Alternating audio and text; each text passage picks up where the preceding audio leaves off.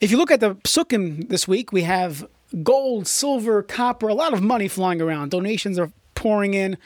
There's a lot going on. And in Chazal, we are told that Einanias b'makam ashiras, that a person, that you're not allowed to use cheap things in the Beis HaMikdash. You couldn't use certain types of utensils. Everything had to be gold and silver because in a in a palace, in a place of royalty, it just doesn't fit to have anias. It doesn't fit to have small things that aren't nice in such a beautiful place.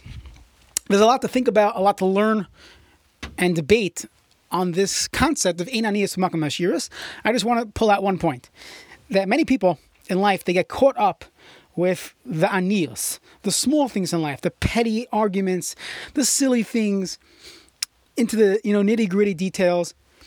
And when we think about gadlus greatness, so sometimes today the term gadlus got watered, down. Any person who's above 75 and has a beard and knows a little bit about Torah is automatically called a gadol.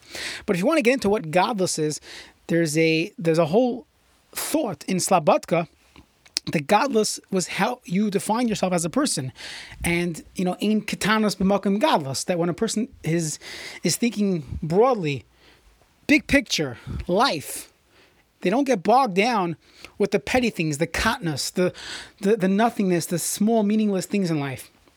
So it's a lesson to be taken. As we said, that Bilvavi Mishkan Evne, there's a concept of, of V'shachanti b'seicham, that HaKadosh Baruch Hu wants us to build the Beis HaMikdash in ourselves. And if we are building that Mikdash in our own hearts, then it goes without saying we should apply the same rule of ein anias b'makam ashiras, that in a place of greatness where we could think about and spend time on big things, Klal Yisrael, family, big things, we should not allow anias, petty things, b'makam ashiras.